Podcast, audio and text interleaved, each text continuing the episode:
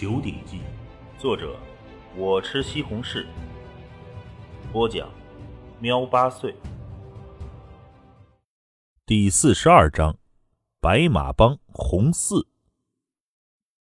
地榜的第一页，九州大地上，英雄豪杰无数，如那北地幽燕二州，苦寒之地。历史上的东北王洪天的八万幽燕铁骑，征服了大半个九州；如那西北雍州的三千里秦岭，更是诞生了秦岭天帝嬴政这等风华绝代的人物。秦岭天帝当年一掌，令百丈宽的燕江江水断流，被无数后人传颂，而后更成为了历史上除了禹皇之外。第二个统一过九州的大英雄、大豪杰，而位居九州中央的豫州，更是诞生了禹皇这等开天辟地以来最了不起的大英雄。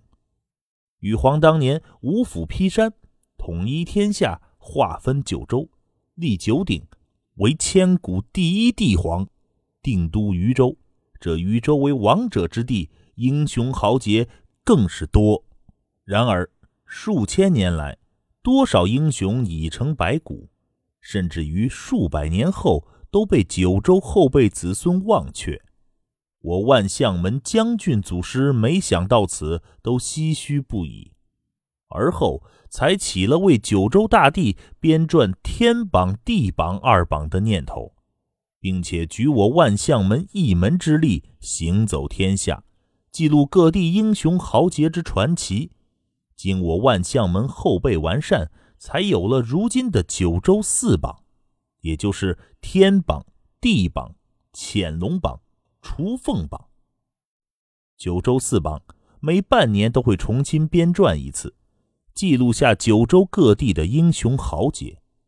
我万象门立志，让我九州的大豪杰尽数留名于四榜，即使千年万年后。后辈子弟也能知道先辈的英雄传奇。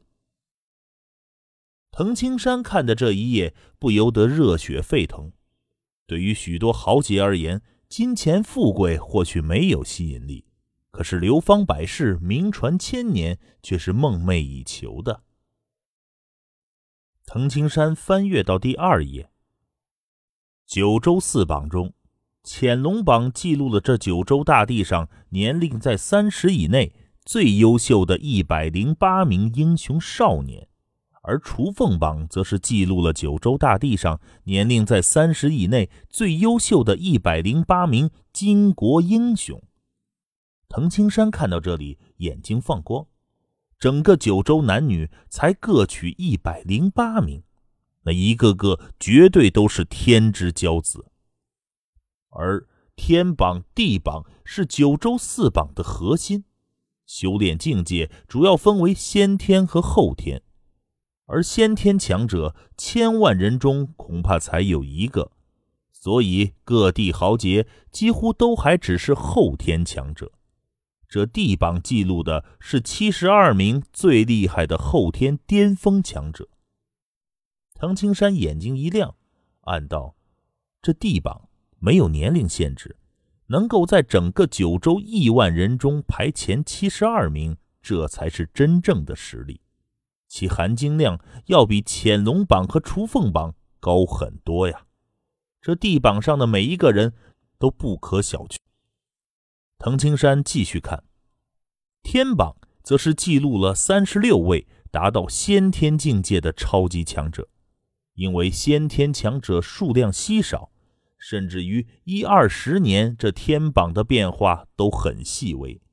相反，地榜则是竞争最激烈的。天下间达到后天巅峰的内劲强者成千上万，可是地榜仅仅只有七十二人。与半年前的地榜相比，当初榜上的七十二人已经有十一人下榜，被另外十一名豪杰顶替了。滕青山大概阅读了前面关于四大榜的描述，显然，所谓的潜龙榜、雏凤榜是记录年少俊杰、天之骄子的。虽然许多人很重视，可相比较而言，天下间的人还是更重视天地二榜。只是这先天强者太少太少，天榜几乎没有变化，所以地榜反而成为了竞争最为激烈的榜单。多少英雄豪杰不惜生死，只为留名地榜。哎，有人为金钱所惑，有人为美人痴迷，然而更多的豪杰却是最重视名啊！藤青山心底感叹。便要翻阅，看一看这九州大地上是哪七十二名豪杰能够名列地榜。青山，一道声音突然响起：“嗯，爹。”唐青山惊醒了。哎，看什么呢？这么入迷？滕永凡笑道。旁边的滕青虎则是嘿嘿的打趣：“叔啊，青山他花费了十两银子买了这本。”地榜书呢？哟，你还真舍得花钱。滕永凡也没责怪滕青山。东西都买好了，我们走吧，到巷子里等待其他人。当即，滕永凡、滕青山和滕青虎三人离开了万象楼，来到了距离万象楼旁边的那条巷子里。巷子里人明显少很多。其他的族人还没回来，滕青山依靠着墙壁继续阅读这本地榜。地榜上描述着七十二名豪杰，并且也描述到了这些豪杰的一些出名的事迹。只要能修炼内劲功法，耗费数十年时间，几乎都能够修炼到后天的巅峰。可是内劲一样多，实力却天差地远。看着这本书，藤青山唏嘘不已。按照地榜的描述，达到后天巅峰的人太多太多了。可是因为修炼的秘籍不同，或者个人的悟性不同，实力却差太多。比如藤青山，同样的一个人，修习了天涯行和没修习天涯行，那实力完全是两个层次。这个时候。内劲的秘籍就起了很大的作用，还有就是个人悟性。藤青山悟出了如影随形和浑元一气两大枪法，即使只有千斤力气，可是持着一杆枪就能够轻易的杀死过百头的野狼。而同样千斤力气的藤青虎，在面对狼群攻击的时候，还需要藤永雷和藤青山帮他。内劲多少？只是一个基础，运用的方法和个人的悟性也非常重要。这也是为什么各种秘籍会引起一场场的杀戮的缘故。咦，藤青山忽然眼前一亮，看着地榜排名第五十八的那人的事迹。杨四凡十八岁那年，曾追杀凶名极盛的洪家四兄弟，三天三夜追杀千余里地。洪家四兄弟死了三个，只剩下一个洪四，而这洪四逃回了老家宜城，建立了白马帮。然则二十年来，洪四始终不敢去找杨凡报仇。杨凡五十二岁那年，等等等等。这个是讲述杨凡故事的，其中只是略微的提到了洪四这个人。可是藤青山却是惊讶了。这白马帮的洪四爷竟然还有这段历史。藤青山惊讶了，白马帮可以说是宜城的土皇帝，白马帮的大当家洪四爷，那在宜城绝对是说一不二的人物。可谁能想到，这么大的人物也有这么狼狈的时候？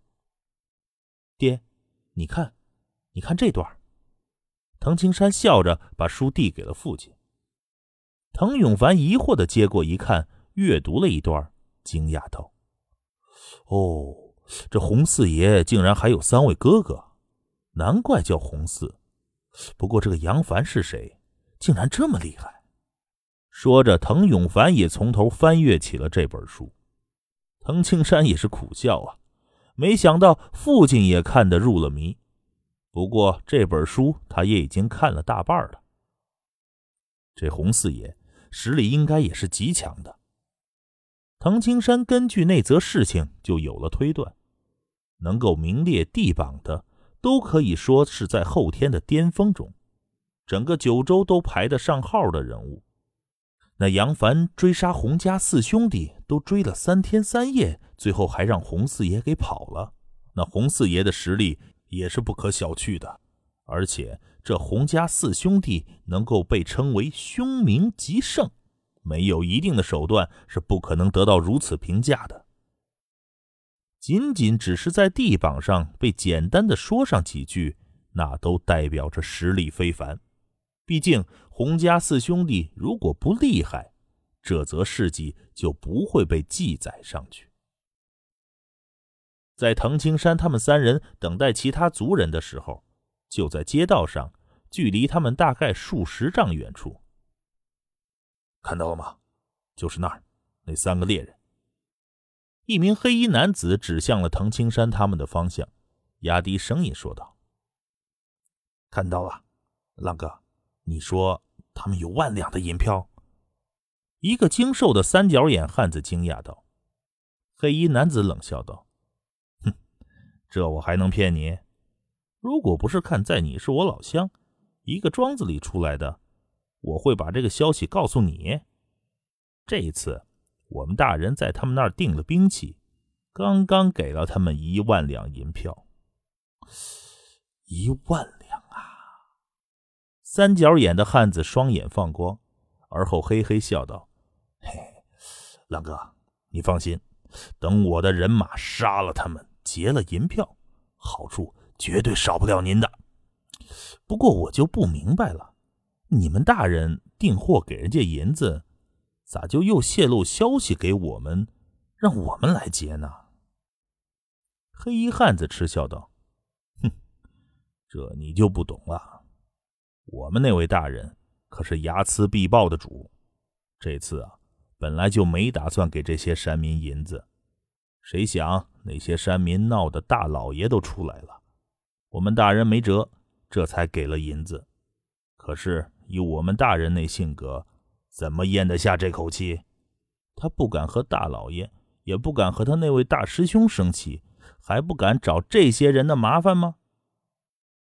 那三角眼的汉子也是嘿嘿笑道：“哎，你们那位大人还真是够狠毒的，不过我喜欢。嘿嘿嘿嘿，哼，跟这样的大人啊，我们这些小的也能拿到不少好处。如果不是大老爷出来，这一万两银子，我起码也能分到一百两吧。”黑衣汉子说道：“放心吧，浪哥。”如果我们真的搞到了这一万两，兄弟，我孝敬您的，呃绝对不止一百两这个数啊！三角眼的汉子说。那黑衣汉子也笑了。哎，你看，看，其他猎人都来了，看来他们要走了。你呀，赶紧准备去啊！黑衣汉子连道：“放心，宜城这地界我们熟得很，他们逃不掉的。”三角眼的汉子一拱手：“浪哥，兄弟，我就先忙了，晚上找您啊。”“好，去吧，去吧。”黑衣汉子说。而这时候，滕家庄的一群人都聚集在一起了。嗯，人都到齐了，走，我们回去。唐永凡笑着把书还给了滕青山：“这本书啊，还真不错，回去得借给爹好好看看啊。”说着，滕家庄的一群猎人们彼此开着玩笑，踏上了归程。